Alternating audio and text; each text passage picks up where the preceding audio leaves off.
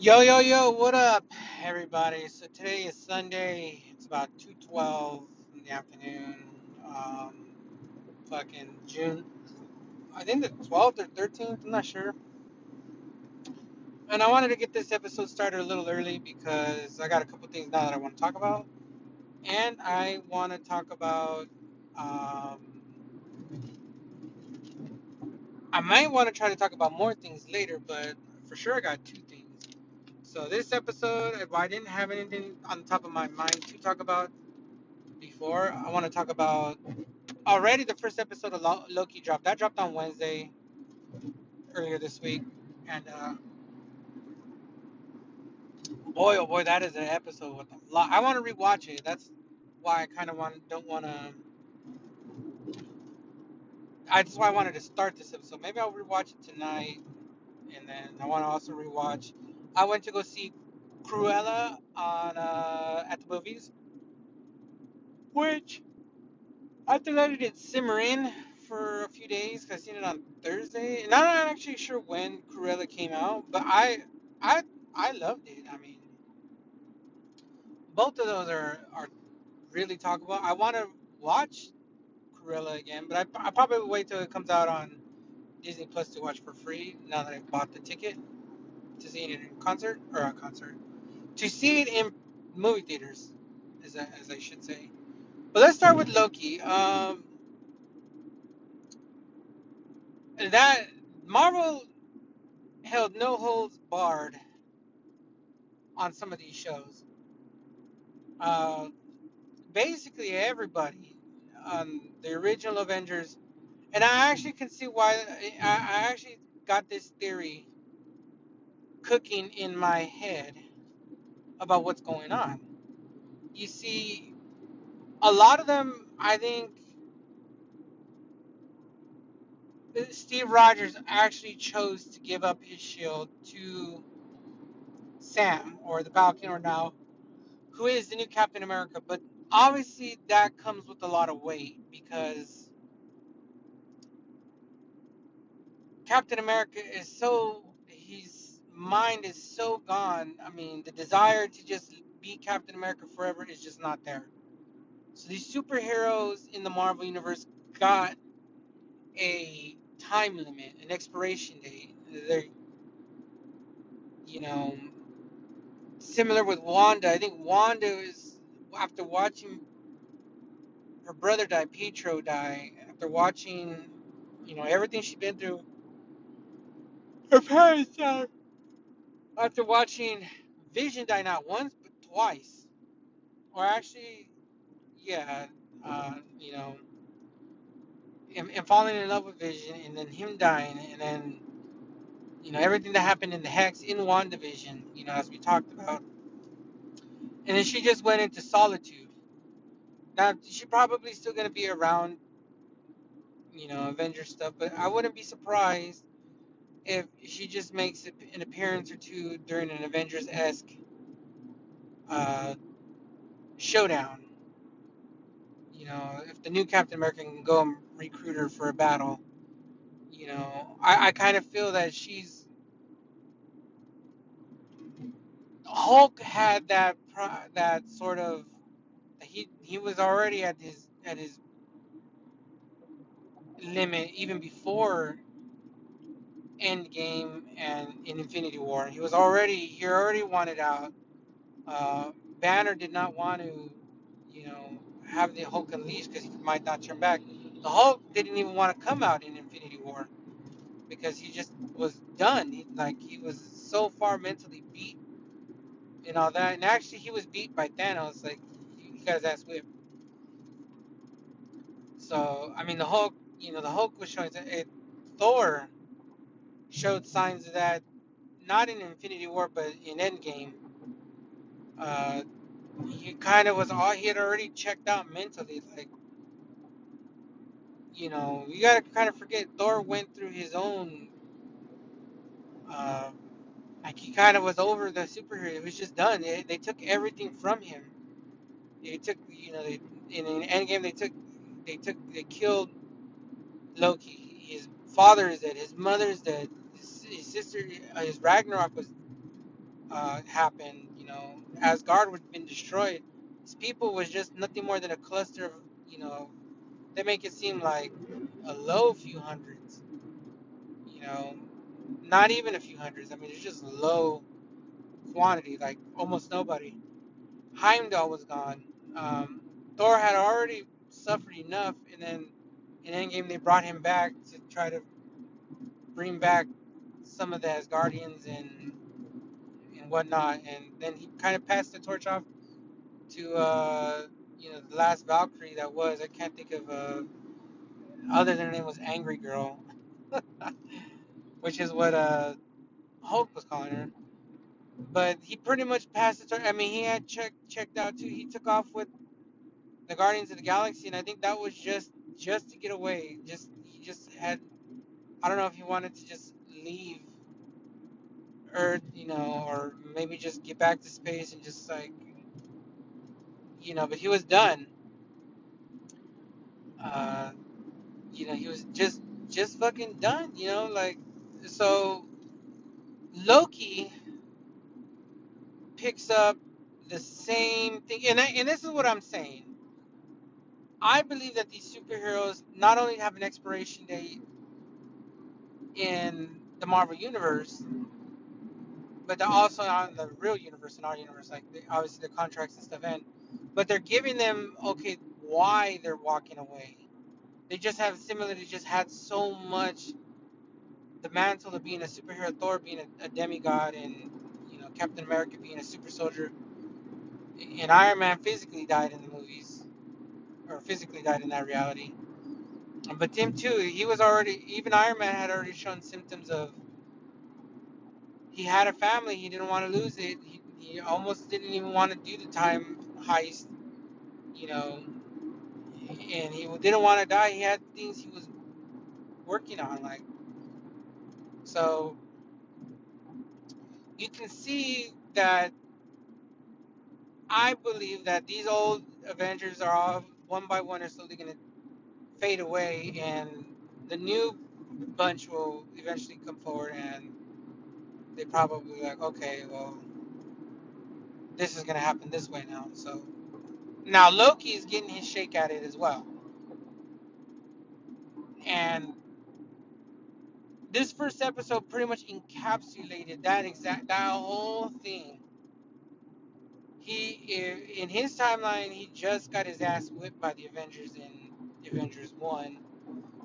The Hulk just whipped his ass. He lost the war. They have him arrested. He dips out with the Tesseract, at which point he ends up in Bangladesh or Cambodia or somewhere. I don't know where he's at, the Sahara Desert. And the TVA, the Time Variant Authorities, roll up on him, and they whip the shit out of him there. And then they pretty much zap him to... the TVA jail. At which point he's like confused as to what's going on. He's really confused as to, okay, who the fuck are these people? Why doesn't he have his powers? They strip him of his fine Asgardian leather, and, just basically they pretty much, take everything from him. At which point he's already thinking about, fuck this, I'm out, I'm a god, you cannot do this to me. And Mobius, or Owen Wilson, begin to break it down to him, he's a deviant of time, he wasn't supposed to happen, but he's also trying to recruit him, because you roll up on, the Time Variant people are being killed, slowly, they're being killed, they're being hunted, and, so he's got an ulterior motive, but he comes to Loki, pretty much breaks it down to him, okay, you're in here, I'm trying to help you. Loki's like, I don't need the fucking help, what the fuck, all of that. At which point, they start going through Loki's,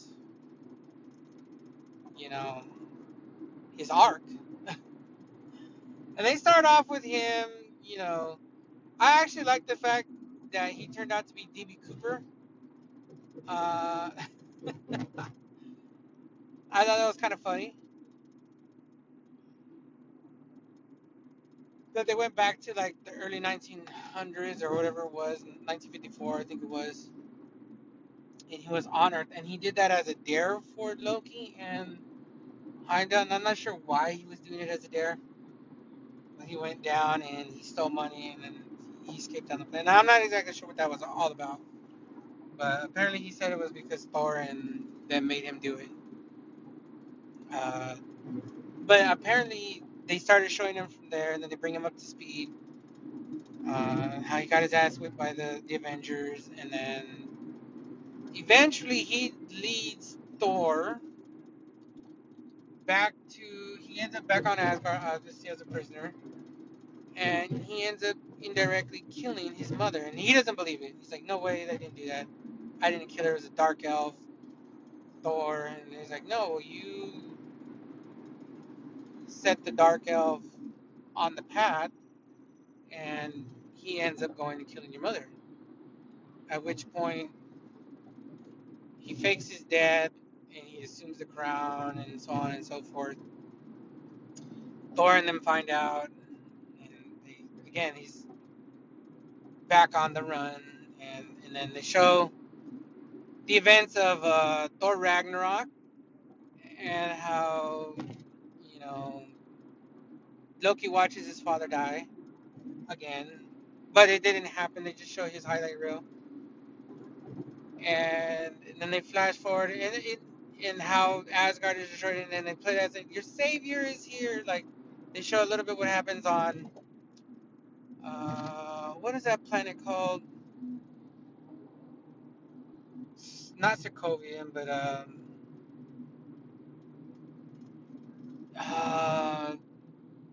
Sakaar or whatever. They show a little bit of things that happen there, and then eventually they get to the other good juicy stuff.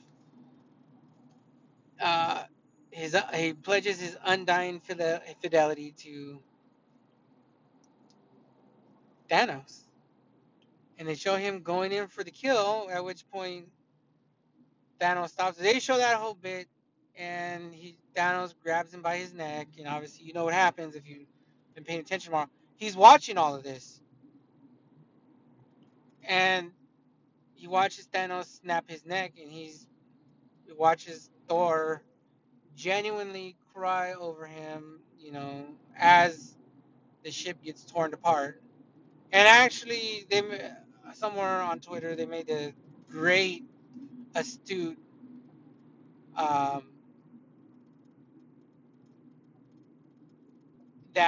when Thanos actually snapped Loki's neck, he didn't die.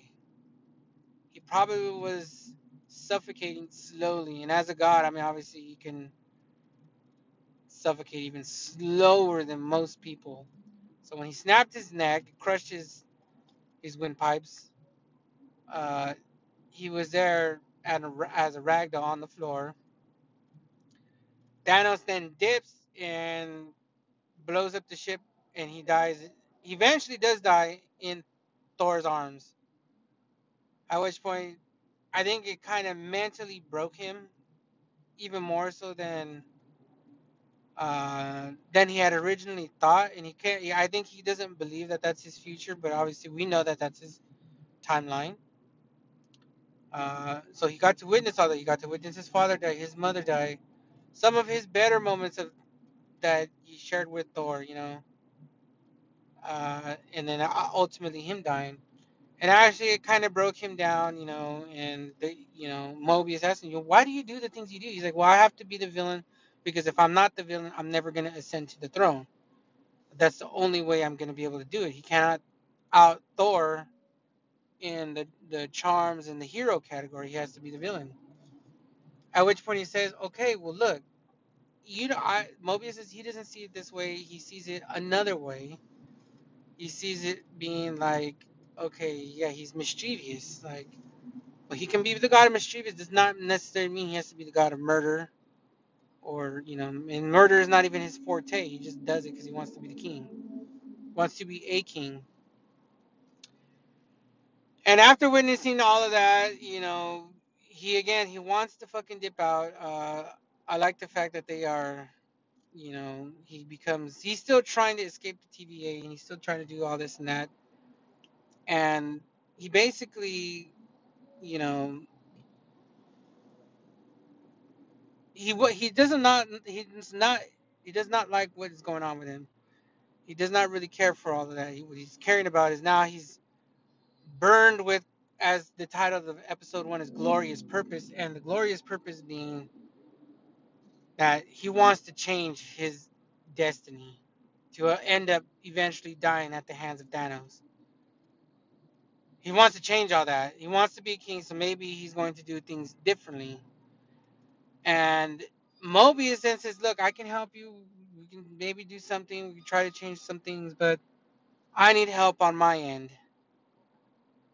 And he says, well, who needs what needs to be done? And he says, well, we got a very dangerous variant out there that's been killing TVA agents. And he says, well, who is this dangerous time variant? And Mobius says, well, it's you, Loki. Which means that Loki has already broken the time variance at another spot, which may actually unravel a giant fucking... And I actually think... This is where my predictions for Loki is coming in. I believe Loki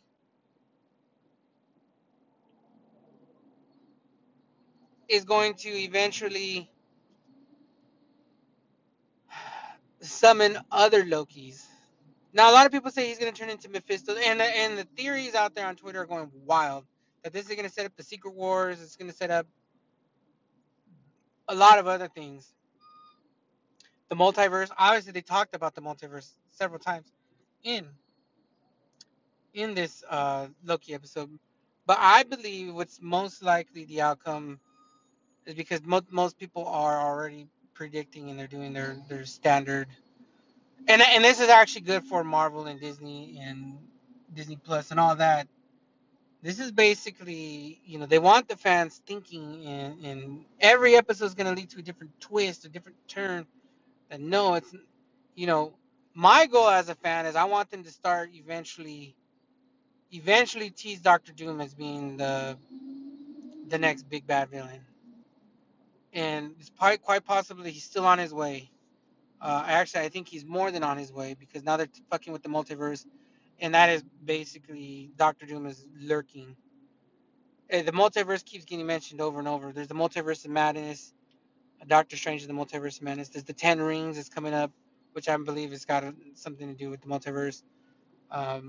There's multiverse in this time variant. And there's going to be Spider-Man's, I think... his multiverse is coming as well, so I think that the multiverse is coming, and we'll see as to who eventually squares off with all of the Marvel characters at the very end of the tunnel. But it's years away, because they're barely building this multiverse now. They're going full-blown into it. But I believe the most likely outcome is that multiple Lokis will show up. I'm talking not just one or two that they've already, but I think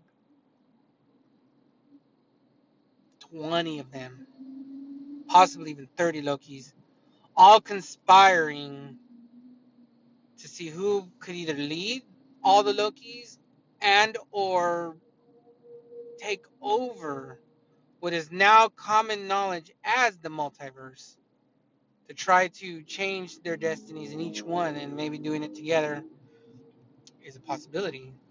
And if I recall,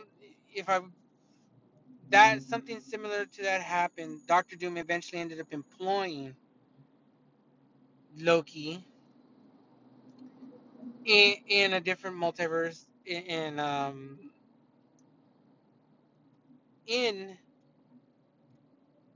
Marvel Ultimate Alliance. I think he ended up controlling Loki in one of the verses, while he had Doctor Doom employed 3 villains that they all helped Doctor Doom out, and then Doctor Doom ended up snapping.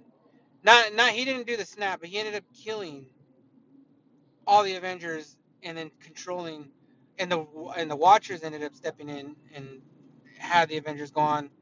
They had to build the Ultimate Nullifier, which set them on it. That was like more than half of the game before you get back to fighting Doctor Doom. So I think that Doctor Doom is kind of, I think that's most likely the scenario, and I think they're going to try to do Doctor Doom right. But I do believe in this version of Loki. I think we're going to see like 20 Lokis. They already talked about one. They got a second one. And what's stopping Loki from going and getting other Lokis out of time and telling them what the fuck's up? Now that this is common knowledge. So, with all that said, I want to rewatch the episode because apparently I missed a lot of Easter eggs. And even though I was watching the first episode when I was chowing down on some wings, I don't feel like I missed much. I do know now that the Infinity Stones have no power outside of the reality that we're in. So I think Thanos may show up again, but he will be powerless. Or, you know, because Thanos was getting his ass kicked by Wanda. He was getting his ass kicked. I think he would have gotten his ass kicked by Doctor Strange. You know, you got to remember, Doctor Strange was doing battle with him with 2 or 3 Infinity Stones already. He had the reality. He had the Tesseract one, and I think he had the one that was on Xandar. I'm not sure which ones he had. Or maybe he had 4. Not 100% sure, because after he gets the Time Stone from Doctor Strange, he then goes to Earth and just collects the Mind Stone from Vision. So I do believe that, you know, Doctor Strange can handle Thanos. And I think that Thanos eventually will make another appearance and perhaps be told that eventually that no matter what he does, that he dies. He gets zapped out of existence. And that not only does he lose the Avengers once, but he loses to them twice. And maybe he gets set on another path. Maybe, because there's also the other version where Thanos actually, the Avengers need his help. And because he knows everything that happened, they don't trust him. But he's there, and he tells them, well, what choice do you have but to trust me? To fight alongside them. And I think that would also be... But there's a version where Doctor Doom straight up fucking murks Thanos as well. Without... And I think he would... Even if he had the Infinity Gauntlet, he still would get murked. Doctor Doom... There is a version of Doctor Doom where he's just like invincible, so... We shall see. We shall see how all this plays out eventually. And I think that Marvel is doing a fantastic job because now that they're going to raise and crop and grow and prop up some new Avengers. I think there's going to be a new Black Panther. Ant-Man is still going to go. We got Spider-Man is going to run amok. And I've mentioned before, Spider-Man's got his own universe. Spider-Man can got stories for days, you know. Wanda's still out there. You got the new Captain America and the new, basically it's the new and improved Bucky, free from the mental constraints of Hydra. And I'm gonna assume that they're gonna bring along a new Iron Man, probably not Robert Downey Jr., but a new version of an Iron Man, maybe Morgan, when she grows up to be a teenager, she can be a young Avenger, just like Spider-Man's young. He's young, you know. I don't know if Morgan's even younger than Spider-Man, but I mean they can fudge the timeline and bring her in when she's a teenager. Maybe get the future version of herself to come in and Iron Man around, or Iron Woman around, I should say. And perhaps, you know, and there're going to be other people. There's going to be other players along the way. I know they're bringing in Moon Knight, and I know Deadpool is still out there. Fantastic Four should be on the way. X-Men might be also on the way. The Hulk is still there. The Hulk isn't out of it, but I think he might not fight. Thor's not out of it yet, but he's not, he's still got the Guardians out there. Captain Marvel is still out there. So they got a bunch of things going on. I mean, and they got a whole new cast. Captain Marvel didn't suffer the losses that these OG Avengers, neither did Doctor Strange. Those could be coming. But because Doctor Strange still has to fuck with the Baron Mordo. As he dipped out at the end of Doctor Strange's movie, he told him the price comes due. You gotta go back to that. And I think he's possibly.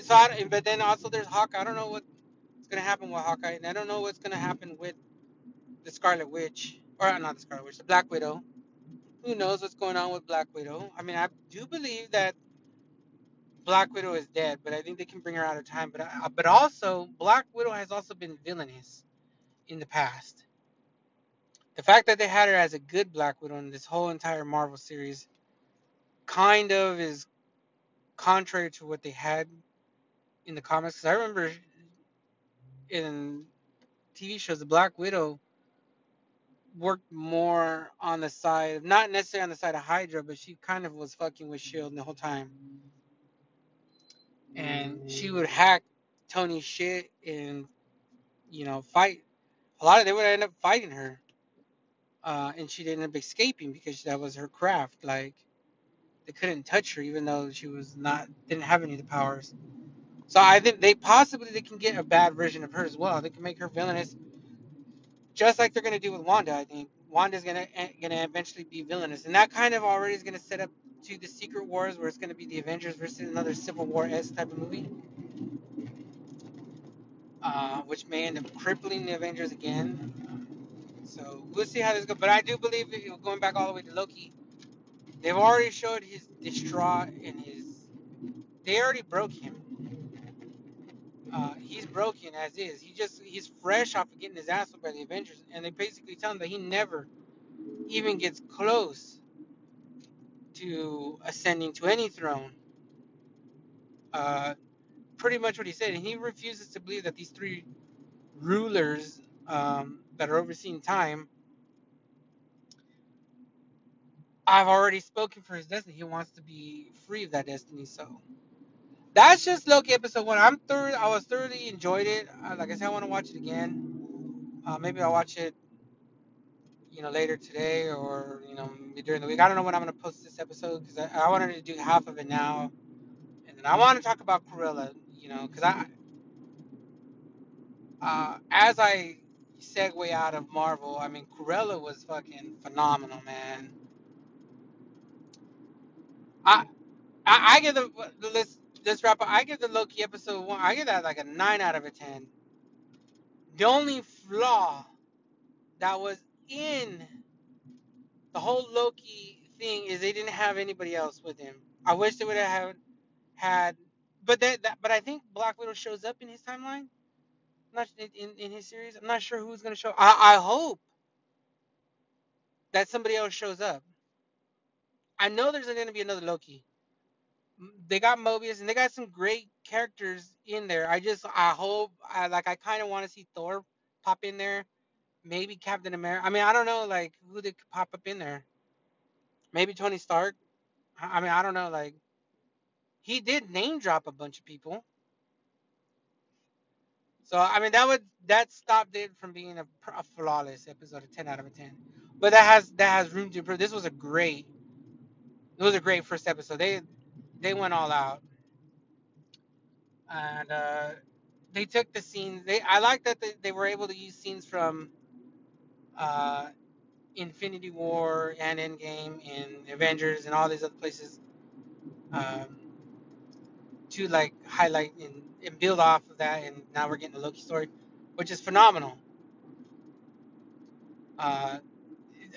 Disney, I think all three, because I love Captain the Falcon and Winter Soldier, or Captain America and the Winter Soldier. I loved it. I thought Zemo killed it. I thought Bucky's and Falcon's, you know, their duo. I mean, it was buddy comedy kind of thing. I like that. That was funny.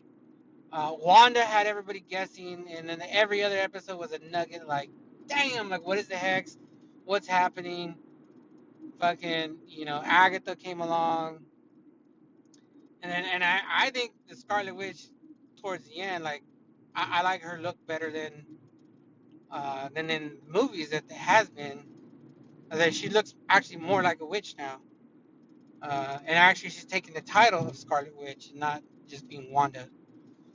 But again, that was phenomenal. I think Marvel and Disney are on a roll. Disney Plus got these Marvel shows on a run. I hope they don't stop. You know, and that's I've been watching The Bad Batch as well, and I want to review The Bad Batch whenever this shit ends. But The Bad Batch is also on a roll too. Every episode so far, I've enjoyed. But yeah, so but moving. Speaking of Disney, Cruella is a Disney movie, and I got a lot to say about Cruella. But I'm gonna pause this episode here. I'm gonna carry on with my day. I'd like to see the movie again. I know I went with my girlfriend. I know she loved it. I loved it. I gotta say, Cruella gotta be another. I give it a 2 thumbs up. I probably give it like a 9 out of 10 as well. I thought it was that good. I don't know what it stands on the critics, but Emma Stone just absolutely fucking killed it. I think this is the best version of Cruella that we've seen, even better so than the 101 Dalmatians, and I think than the old school Cruella. I remember it makes me want to go watch those movies because I'm kind of curious as to, you know, I wanted to see Cruella because I like Cruella's story. I liked 101 Dalmatians. I watched it several times as I was a kid. It's not my favorite of the, you know, of the. Oh, what the fuck is this?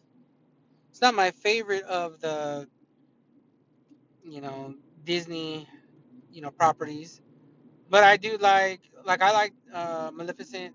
That's why I kind of was like, okay, Maleficent 1 and 2 were fucking phenomenal. Angelina Jolie killed this shit, fucking killed it. More so better than the remakes of Beauty and the Beast, and more so better than the remake of both The Lion King and Aladdin. I like these original takes on the stories. They changed the story a little bit, and I think they're going to change the story of Cruella, but I think Cruella is going to... I hope they give it a part 2. I'm like, damn, I hope there's a part 2 to Cruella, because I was like, fucking part 1, fucking... And I actually think this is the best one. I think Maleficent 1 and 2 were great, but Cruella was better than both Maleficent 1 and 2, and I'll tell you why when I get back. So, hang tight. Yo, okay. So... after a brief day-long intermission. I don't even think it was a day. Actually, yeah, it was about more than a day, actually. Woo, fuck, I'm beat up. Let's talk about Cruella. I give it like a 9 out of a 10. I think, I said, I think the only things possibly stopping it from being a flawless movie in my eyes is maybe... I hope there's a part 2. They didn't leave themselves much room for part 2. And I don't even know what I was saying was a downer about it last go around on the last chunk of... but there isn't much bad about it. I think it's fucking... I haven't seen a 10 out of a 10 movie in a while. I'll let you know when I do. Because if my mind is blown to the extreme, I'm about ready. But I mean, there is some mind. Cruella was mind blowing, but it didn't blow my mind in the sense that, wow, that was like an original story that came out of nowhere. This is kind of like you already know what to expect a little bit, so you're just kind of trying to figure out how she becomes Cruella and things of the nature. But I did love the movie. I thought it's well worth your hard-earned money if you want to go watch it in theaters. you're a fan of Disney, you know, obviously there's a lot of Disney homers out there, you know, that Disney is... But this is a good movie, even a standalone, apart from the Disney conglomerate. This is a good story. You know, and a little knock on it, too, is maybe it follows... If you like, I gotta compare it to The Devil Wears Prada. It takes a little bit of that movie's mojo. See, The Devil Wears Prada, I don't really like the movie in general. I thought it had elements of it that were great and elements of it that were very poor, especially like the low budget-esque of it. But they also had, you know, the granddaddy or grandmother of all actors in there. You know, I can't. The name is escaping my knowledge off the top of my head. I think it's Let's see. Let me just pull it up real quick. Devil Wears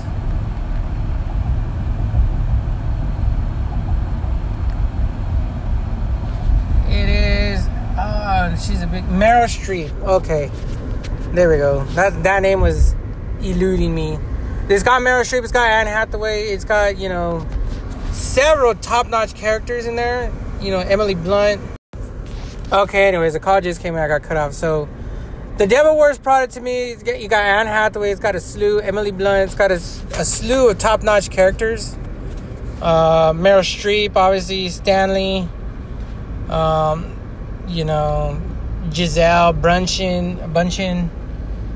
You know, it's got several high-name, you know, actors in there. But overall, I thought the movie was executed a tad bit low budgety-ish for it being supposedly about high fashion. And you start off Anne Hathaway as being like this klutzy, dutzy, knows nothing about fashion, but she thinks she's cool, and the Meryl Streep levels her. There's a bit of that element of the story in Cruella itself. Cruella... is but it's totally different, but there is elements of The Devil Wears Prada. I'm not gonna kid you, I was thinking about that, not the entire time, but for a good majority. Maybe there were just things that I was like, yo, this is The Devil Wears Prada, but done Disney, but done better. It's done better. Like I said, there is some knocks to the movie. Had this Cruella been The Devil Wears Prada back then, and there would be no 101. This movie would have been absolute phenomenally. It would have been a 10 out of 10 movie. But it's still really close.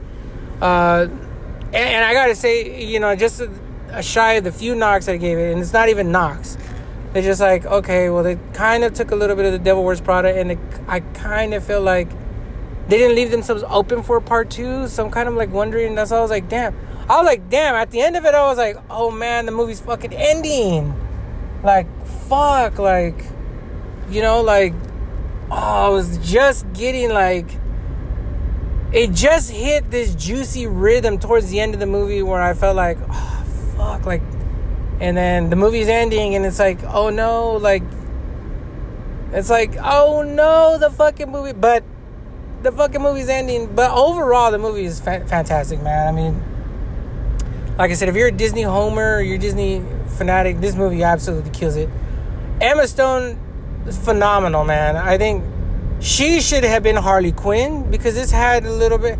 to me, it reminded me a little bit of that as well. Like, is it a fucking... a supervillain movie? Like, is this like the Joker origins? Is this like Harley Quinn's origins? But it's not at the same time. There's a lot of those elements to it as well. Like, it kind of wants to be a superhero movie, but it's not. But that's not that. I don't think that's not good. I think this movie's done way better than any Joker origin story or even the Harley Quinn Birds of Prey movie, which sucked. I mean, that was one of the lowest rated movies. I think I gave it like a 5 or 6 out of 10. But anyways. I mean, let me run you through the movie. Basically, I think her name is Estella. Either Estella or Estrella. Let me see. Okay, so it is Estella. So the story follows Estella and her, what you don't know at the time is her, not her real mother, but it's not even her adopted mother, but it's her mother that just happened to raise her. Her, I don't know what you would call it. Her just, the woman who raised her, her second mother, as it were. So Estella gets enrolled into like a Catholic school, and she's a troublemaker. And not necessarily, I don't think Estella is a troublemaker per se, but her hair is different. Obviously, it's, one half of it is white, one half of it is black, and she's got a big personality, and it just clashes with everybody. And there's, you know, she's bullied a little bit in school. So, like, seemingly every day she's getting in trouble. And then ultimately they expel her from her school. And she meets a character called Anita, then, which becomes her friend. And she ends up leaving that school, which forces her mother to relocate, because I think they were outside of London. They were trying to make their way to London. At which point the mother is like, and actually Estella comes up on a dog, I think, named Buddy. He's a pup at that point, like a kind of a cast-off throwaway. But they end up going to London, I think, and the mother's like a last-ditch effort to like have Estella around like big personalities in a bigger city. Like if you're living out in the sticks, I kind of relate to that a little bit. If you're living out in the sticks and you're, you know, wearing all black, or you fucking paint your fingernails, and you know, and you're living out in the boonies, you draw a lot of attention, and then you're probably most likely gonna get bullied. But in a bigger city, it's more common. People don't really care so much. So I get it. I get that the mother was trying to take her daughter to a little bit more conducive area of the world, you know, doing everything that she could. Unfortunately for them, they were dead broke. At which point, Estella and the mother trekked their way to like a ball. At which point, Estella makes her presence known at this ball, kind of crashes it, and gets chased by Dalmatians out into this field. No, not into the field, into like this front yard. Which point, the Baroness is talking to Estella's mother, and she sicks the three Dalmatians on the mother and pushes her off the ledge. And Estella becomes a homeless, vagabond, runaway child and hitches a ride to London, at which point she finds the other two main characters in the movie, which happened to be, Jasper and Horace. Now, Horace is funny. And so is Jasper to a degree. Now, this movie also has an all-star cast. I mean, it's littered with fucking, you know, big top names. Emma Stone, and like I said, Emma Stone killed it. But, anyways, and also Mark Strong is in there, which you would know him as Father Blackwood. Is he Father Blackwood? Let me see, Mark Strong. I think he is Father Blackwood, if I'm not mistaken. Yes, he is. I don't even know if it's Father, but he's Lord Blackwood. And he's in Shazam and several other movies that you would know. Anyways, she meets Jasper and Horace out, and they're young. They're all young kids, and they become expert pickpockets, thieves, making a living, running. She joins their little band of misfits in London's gritty suburbs, and they form a friendship. I want to say when they run away and they meet, they're probably like 8 or 9 or 10, and then the timeline flash forwards until I think they're 20s, in their 20s, probably like, they're not older than 30, but they're probably like, however old Emma Stone is, I don't know how old she is, but I think she probably plays the same age. No, she's 32 years old. Wow, no way. But I don't think she's 30 in the movie. She probably plays like a 25, 26-year-old. So I want to say like 15 years goes by roughly.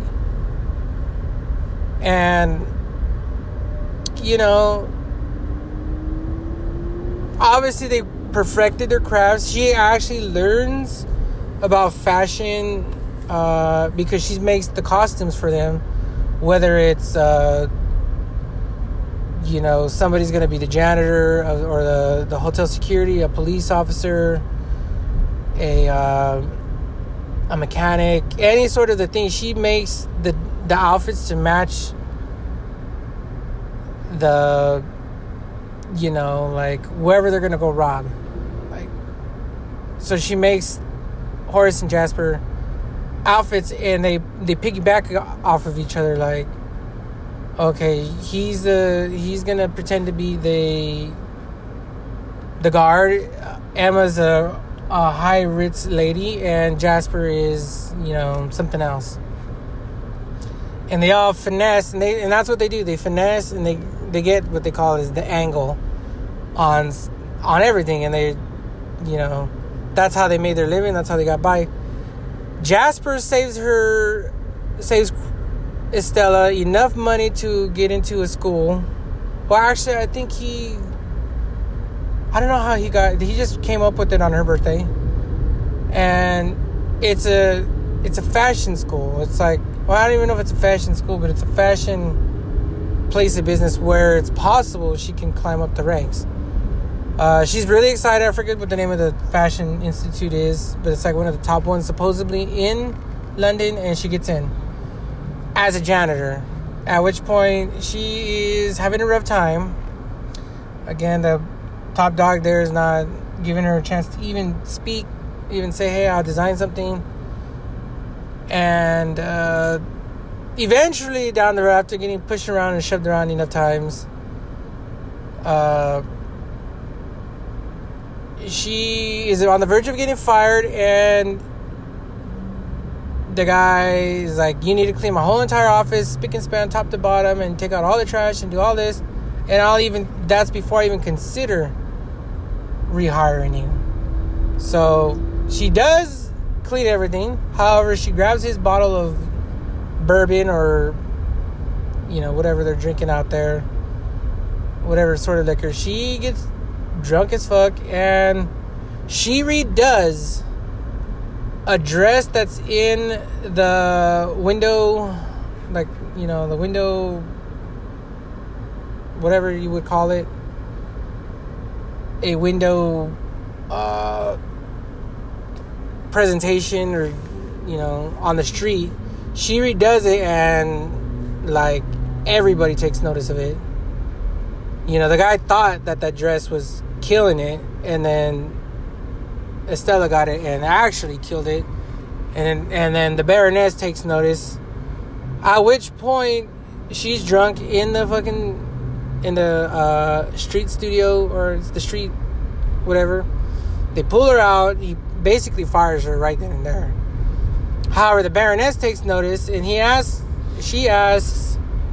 the head honcho there, is she fired or is she employed? And he's like, he doesn't know what to say, because he's kind of like unsure if it's a good or if it's bad. However, basically he says that she's fired, at which point the Baroness hires Estella. And Estella then is employed by the Baroness, and, you know, starts coming up with designs for her. And actually she starts going really good. She ends up getting close to the Baroness. Actually, you know, she starts designing her some top-notch, giving her some ideas, what, you know, things that she sees. And I think the Baroness recognizes that the talent is there. That's not the same exact story as The Devil Wears Prada, but it does portray like this big time fashion mogul, top of her game, and nothing can knock her off the block. So there's a little bit of similarities. It's not the same story, but eventually, as this little bit of story goes by, you find out that go all the way back in the beginning of the movie, Estella was gifted a necklace, a family heirloom, so to speak, from her now dead mother, and she lost it at that ball, which the Baroness recovered. You don't find that out that the Baroness recovered until Estella sees it and inquires about the necklace, and she basically tells her, oh, this is a family heirloom, and she got it off of some, like, a hobo. I don't know the exact terminology that she used for it, but I was like, oh, okay. And Estella was like, no, that's not true, like, you know. And so after getting dogged over the necklace, and then she got dogged for something else. She ended up designing something for the Baroness. And before I keep calling her the Baroness, let me make sure Baroness. Okay. After designing something for the Baroness takes all the credit for literally everything that Estella created. And that kind of sets her off this edge. She's like, okay, well, she's not going to get no more of my top-notch ideas, seeing as I did all the work, as Estella did all the work, and the Baroness did nothing. At which point, Estella hatches a plan to, like, get back and steal the necklace from the Baroness. She starts employing Jasper and Horace to, like, team up, and they're gonna, you know, and Cruella comes back out. Now, in the beginning of the movie, the mother told Estella to hide, basically, her Cruella side, to just be Estella, to fit in. At which point, Cruella comes out and says, look, Estella has been in the passenger seat. It's time for her to take a break. Cruella's in charge. And she goes on a rampage. Now, the rampage of her attacking the Baroness, everything, that shit was cool as fuck. She just out fucking muscles her in every which way in the movie. Like, it's just a complete out muscling. From the design, from, like, taking jabs at her in the media, blowing up some shit, and just really just hacking at the Baroness, really fucking tearing down, you know, the name, and, you know, and Cruella's the new hot shot on the block. And, you know, they show up. I know one specific event that kind of, to me, stands out as, like, one of the craziest things. The Baroness is going to show up to a ball or show up to a thing.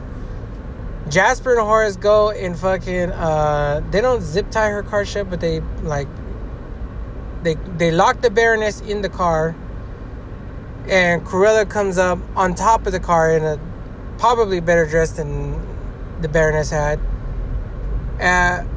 Flaunts that she's the new queen of the town, and, you know, all the headlines are about Cruella. So the Baroness is getting pissed now. Meanwhile, Cruella is having Estella, like, still work inside the Baroness's thing, and she's just not having it. She's just not having it. And as the plot thickens, it's now Cruella versus the Baroness, and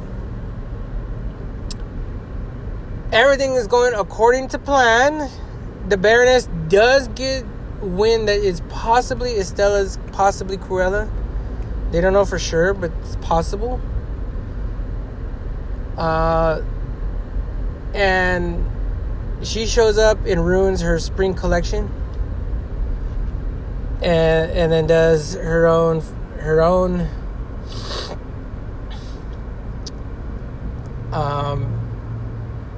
own show on the Baroness's front porch.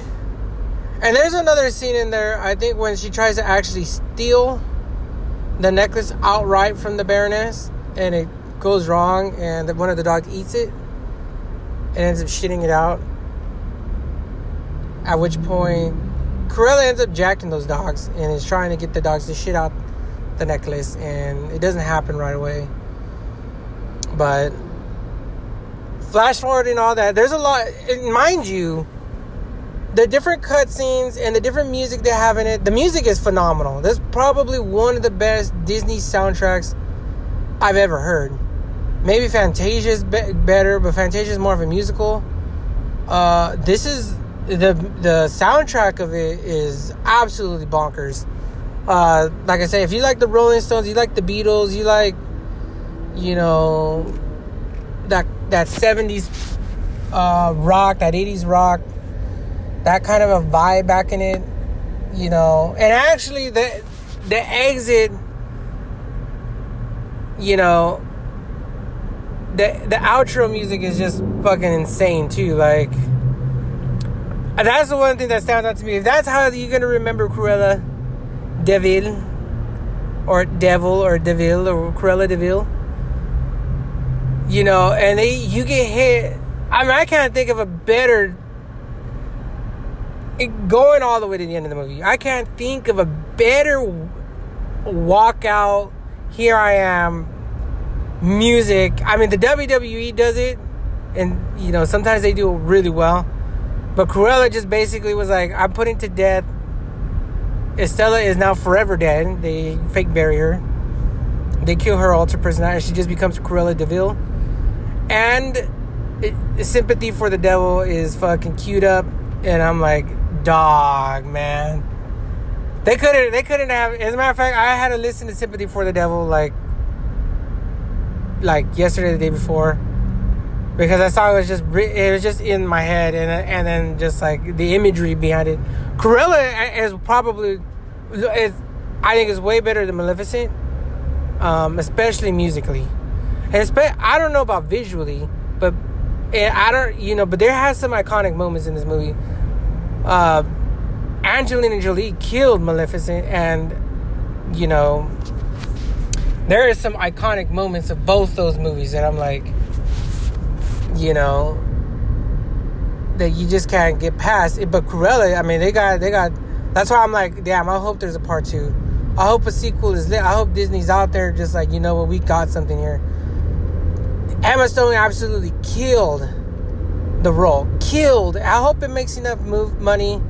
I hope Disney doesn't just say, okay, that's it.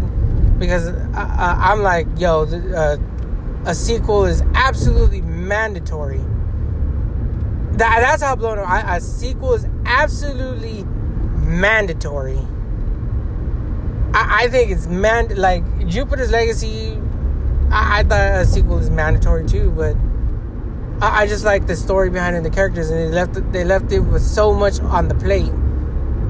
I don't know where Cruella's gonna, you know, can go after this, but I hope that they do write up a story. And I don't want her to be the old Cruella Deville. I don't want her to be like 50. They need another Emma Stone Cruella Deville. They need it. Like they should already be working on it. Well, I don't know the actors, but you know what their schedule's like. But they need to already be like working on it. Like that movie, they hit it out the park. For me, it hit it out the park. It was a phenomenal movie. And I am a little bit of a Disney homer. I've seen most of the Disney movies. But yeah, I mean, this is one of those movies that I felt like they did really well. But anyways, back to it. So Cruella Deville does her show in front of the Baroness's studio, at which point all her spring collection is destroyed, and Cruella's like, again, like picking a fight. However, the Baroness is on to certain things, and she tracks down Jasper and Horace and is threatening to kill him. Or no, she puts them in jail. Supposedly she's like, she ends up getting Emma Stone or Cruella locked up in their hideout, and Jasper and Horace go to jail allegedly for the murder of Estella, which the Baroness sets on fire Estella's studio. Like, they were going back and forth. This was inevitable. So she basically tried to kill her, at which point, you know, Estella's like, I can't believe it went this far, but, you know, so be it. At which point, the homie, Lord Blackwood, steps in and rescues her. They get into why, if his motive, and you come to find out that Estella is actually the Baroness's natural daughter. At which point she told, and I keep saying Lord Blackwood. What the fuck is his name in the movie? John? It's a forgettable name. You know his face.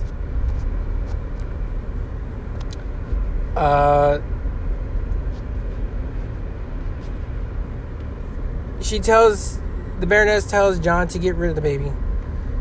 At which point he gives the baby to Estella's supposed mom that she thought was her mom the whole time. At which point, when he does save her from the fire, he figures out that that's her. He realizes that she's the heir to the throne. He tells Estella all of this. She takes it and is like, well, you know what? This makes a lot of fucking sense. It's no wonder why she's so inclined to stand out. Actually, the Baroness is... And there's a conversation that they had before about, you know, the Baroness tells Estella, you know, you've got all the talent, but are you willing to kill for it? And obviously she meant literally, but what I think she meant is, are you willing to step and completely eviscerate your competition? Are you willing to take it to that level, to bankrupt them, to like ruin their whole name, their career, to kill both maybe physically and literally everything about a said person?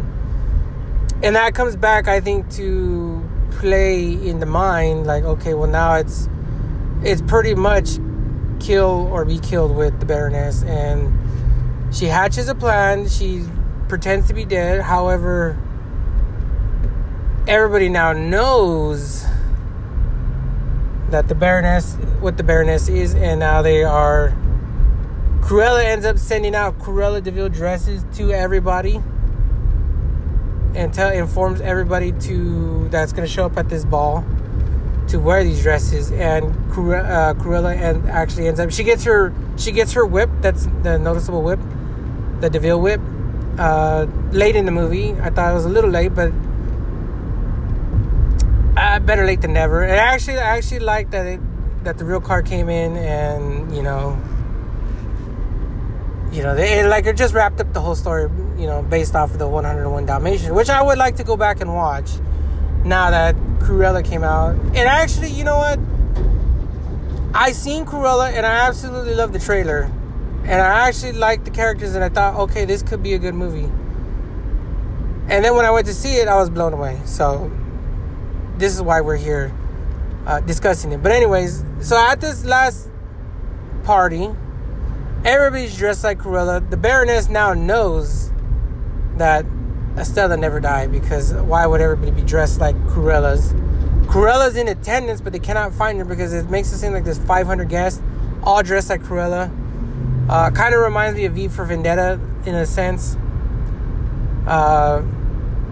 And you know, Cruella takes her shot. You know, she steals the whistle that controls the 3 Dalmatian dogs, and now she's in control of the dogs. At which point I don't know how she confronts the Baroness, but anyways, the Baroness and her end up outside in the exact spot that the Baroness and Estella's, caretake mother, second mother was, and she whistles for the dogs, at which point Cruella gets shoved off the balcony by the Baroness. Everybody's watching. I love that Emma Stone was able to pull off the heavy accent the way she did, and also just, I mean, she didn't even look like she struggled to do the role. It never felt off in any sense. She's a through and through Cruella, man. I mean, and I'm a fan of Emma Stone ever since Zombieland. I thought Zombieland was a good role for her. And then she did Zombieland too. I'm kind of excited that, you know, following her career a little bit, that she's going and you know, she completely eviscerated the role of Zombieland. She's Cruella for life, homie. I'm gonna be remembering her as Cruella even in Zombieland, and I can't think of all the other movies she's in, but you know, let me see whatever other movies that she's in. Spider-Man, The Easy A. She's in Superbad, okay. Cruise, I watched Cruise. Friends with Benefits with Timberlake. I'm trying to think of any other movies that I like.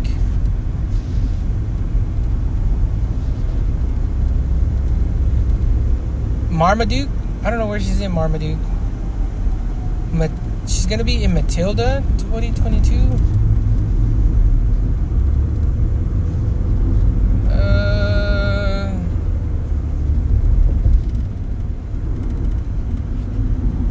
me see.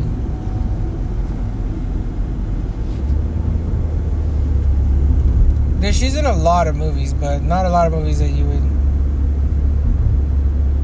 watch necessarily. Ghost of Girlfriend's Past. Wow, I didn't know she was in there, but she's in a lot of movies. But Cruella, I mean, this has to be one of her better movies, I think, hands down. And then, like I said, to wrap up the movie, they end up killing off Estella. They arrest the Baroness, at which point Cruella comes around. But most people didn't know that Estella and Cruella were the same persons. Cruella watches the Baroness get sent to prison, and then because she is the legal heir to everything, she ends up inheriting all the Baroness's wealth. And that's when, like I said, Sympathy for the Devil starts queuing up. And at that point, I was like, yo, this movie was fucking bad. But I knew it was ending, man. I was like, fuck, they were just fucking making it. Was like I was like, okay, I'm hooked in the story. How's it gonna end? And then it ends, and I'm like, no, it fucking's ending. Like, no, it's fucking ending, man, damn it. And I was like, but the outro of it was good. The only thing I had to say, because I stayed a little bit after. I didn't stay all the way at the end of the credits, but I stayed like to the mid credits. I don't know if there's an after credits, but she ends up giving away baby Dalmatians, which I'm kind of like, okay, they're gonna veer away from the fact that in the 101 Dalmatians, she wanted to make a coat out of all the Dalmatians because she loved the fur. And she couldn't acquire the Dalmatians because they knew that she was going to end up killing them and take the fur and making it into a coat. So they were keeping Cruella from the fur, from the animals. However, in this one, she has 3 Dalmatians. And she ends up having the baby. So it'd be interesting to see what they're going to spin. Obviously, she has, like, just like Maleficent. Maleficent didn't end up being evil after all. She was highly misunderstood, and I think Cruella is not going to be evil after all. Anyway, so yeah, I got cut off again on a phone call. So let me wrap this up. So yeah, as Cruella, she gives away the baby Dalmatian, so it makes me wonder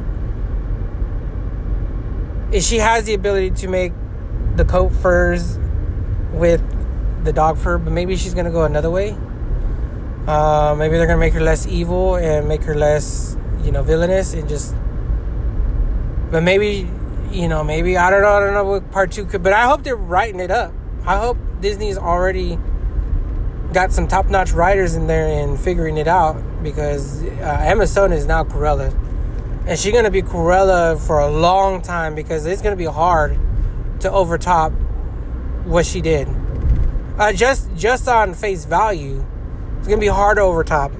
You know, they're going to be talking about this version of Cruella years down the road. She did way better than the live action one that they did 20 years ago. But anyways, you know, as I'm wrapping this up here, they, yeah, the movie was good, man. The movie was fucking good. So, you know, I look at it like, you know, it's a 9 out of a 10, a 9, a solid 9. There's just some slight knocks. It doesn't really affect the movie. I mean, if you're looking for an original, like, that hasn't been done before, obviously this is a remake of some older shit or an adaptation. Obviously there's elements of, you know, that I feel like is The Devil Wears Prada. There's elements of, you know, perhaps even The Joker. You know, there's elements of other movies, but I think they pull it all together well and make it its own original story.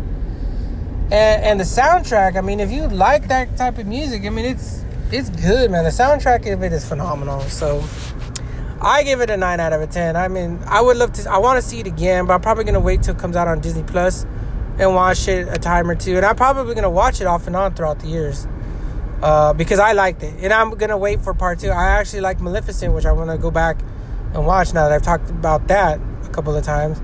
And I kind of wonder if we're going to get an Ursula origin story, if we're going to get, you know, some of these other ones that Disney's got, these other villainous. I would like a Jafar origin story, but they kind of redid him already. There's other things out there. There's other movies that Disney can go. But they absolutely hit it out the park with Cruella. I mean, I give it 2 thumbs up, so... That's going to be for this episode. We'll be in touch next week. Once I get this posted up, I'll be in touch. We'll figure out what we're going to talk about. My hero, I got a lot to talk about that, but I mean, you know, I don't know when the season's going to end. And it's a long ways away. So, you know, The Bad Batch, I got to watch The Bad Batch as well. I didn't watch this week's episode, you know. So I got some stuff to talk about next week as well. But that's going to do it for this episode. I will see you guys next week. I'm out. Laters.